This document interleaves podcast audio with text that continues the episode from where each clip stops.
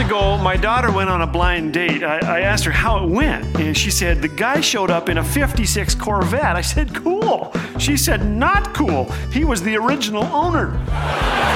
Thanks for joining us today. You're listening to Laugh Again with Phil Callaway. I developed a love for the English language very early. It often doesn't make sense. We have noses that run and feet that smell. Fat chance and slim chance mean the same thing. My friend Tony taught me about anagrams. What's an anagram? I asked. Well, you take the letters from a word or phrase and move them around, he told me. Look at this. By moving the letters, he took the word Philip and turned it into lip hip. It worked. Cool. He fiddled with Philip Callaway for almost an hour and turned it into Whale Happy Lilac. Clint Eastwood could be rearranged to spell Old West Action. Try it. It works. Old West Action. Then Tony introduced me to palindromes. You can read them both ways, he said. Try it. We panic in a pew. He was right. It works. We panic in a pew is the same backwards or forwards. Sorry, I'm a bit nerdy, I guess, but this was one of the coolest moments of my life. Do geese see God? It's the same backwards. Impress your kids with these. Very cool.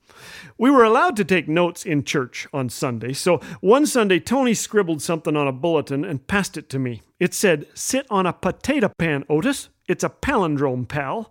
And it was. It worked in both directions. Sit on a potato pan, Otis. I started laughing and I could not stop. That was the last time Tony and I ever sat together in church.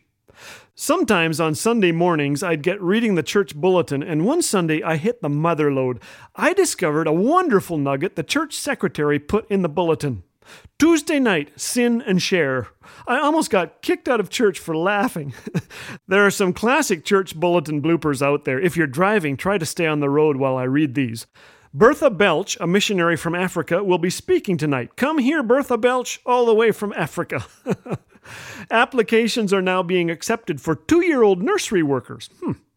Reverend Merriweather spoke briefly, much to the delight of the audience. The eighth graders will be presenting Shakespeare's Hamlet in the church basement on Friday at 7 p.m. The congregation is invited to attend this tragedy.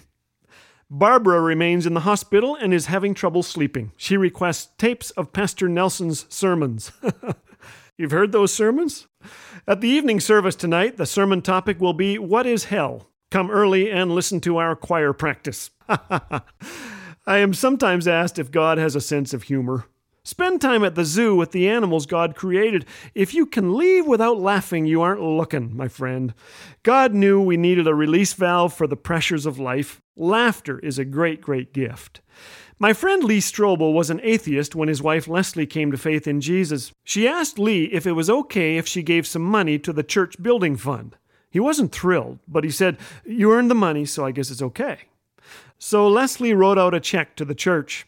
God was working on me, says Lee. He wanted to teach me about his faithfulness and his sense of humor. The next day, Leslie's boss called. She had filled in her timesheets incorrectly. Leslie said, Do I owe you money? He said, No, we owe you. Guess how much they paid her? The exact amount of the check she had written out to the church.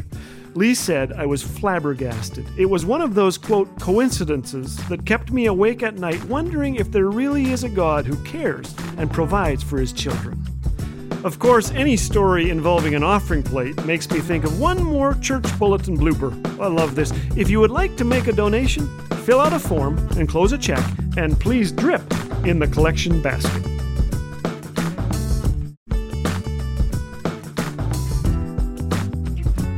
Every Laugh Again listener who has graciously shared the impact this ministry has left on your life, thank you.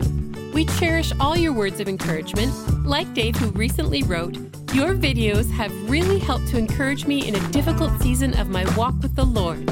To share your experience or support Laugh Again with a financial gift, visit laughagain.org. Laugh Again, truth bringing